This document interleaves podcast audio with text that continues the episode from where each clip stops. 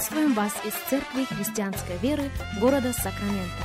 Мы молимся о том, чтобы последующие 15 минут послужили вашему назиданию и духовному утверждению.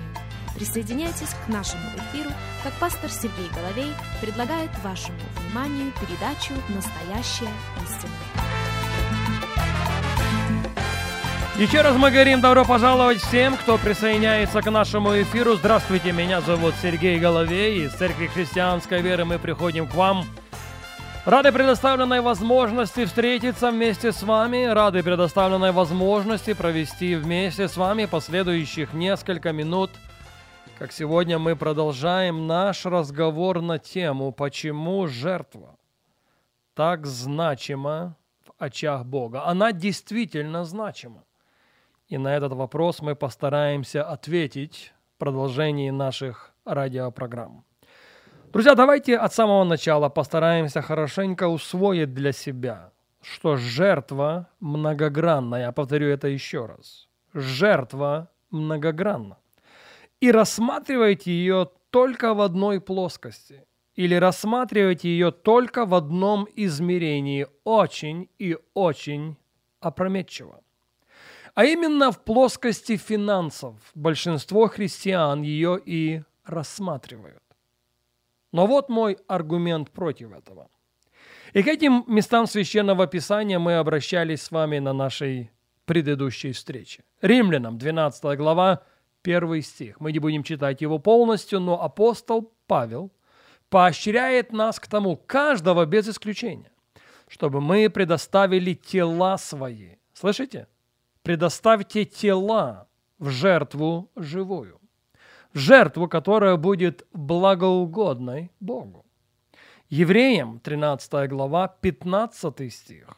Если тот же апостол Павел писал это послание, то он говорит о жертве хвалы, то есть плод уст прославляющих имя Иисуса. Евреям, та же 13 глава, стихом ниже, 16 стихе он говорит о жертве благотворения. В том же 16 стихе он говорит о жертве общительности. Совершенно никакого упоминания о деньгах. Может быть, за исключением жертвы благотворительности. Соглашусь, что деньги делают ее целостной, но можно благотворить и без денег. Давайте сейчас повнимательнее посмотрим на слова апостола Петра. Они оставлены для нас в его первом послании, во второй главе. И еще раз оговорюсь, что к этому тексту мы обращались на нашей предыдущей программе. 1 Петра, 2 глава, и первый стих говорит и так. «Отложи всякую злобу, и всякое коварство, и лицемерие, и зависть, и всякое злословие, как новорожденные младенцы, возлюбите чистое словесное молоко, дабы от него возрасти вам во спасение. Ибо вы вкусили, что благ Господь, приступая к Нему, камню живому, человеками отверженному, но Богом избранному, драгоценному. И сами, как живые камни, устрояйте из себя дом духовный, священство святое, чтобы приносить духовные жертвы, благоприятные Богу Иисусом Христом. Конечно же, мы будем фокусироваться на пятом стихе в большей мере. Но я бы хотел сделать акцент на то, что невозможно оказаться в пятом стихе без отождествления себя с рекомендациями предыдущих четырех стихов. Я повторю это еще раз.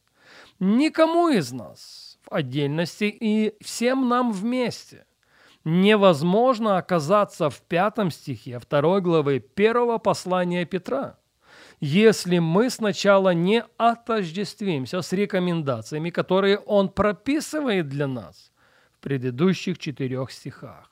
Итак, еще раз. Отложив всякую злобу, и всякое коварство, и всякое лицемерие, и всякую зависть, и всякое злословие – как новорожденные младенцы, возлюбите чистое словесное молоко.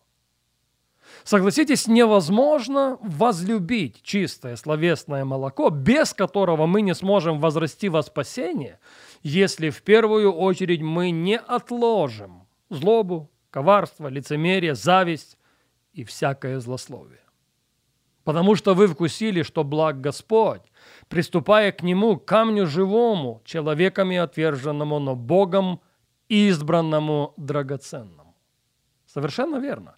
Сначала мы откладываем в сторону всякую злобу, и всякое коварство, и всякое лицемерие, и зависть, и всякое злословие, и как новорожденные младенцы влюбляемся в чистое словесное молоко и возрастаем во спасение. И приступаем к Нему, камню живому, и Он для нас становится драгоценностью. Вот только после этого есть смысл смотреть повнимательней в пятый стих.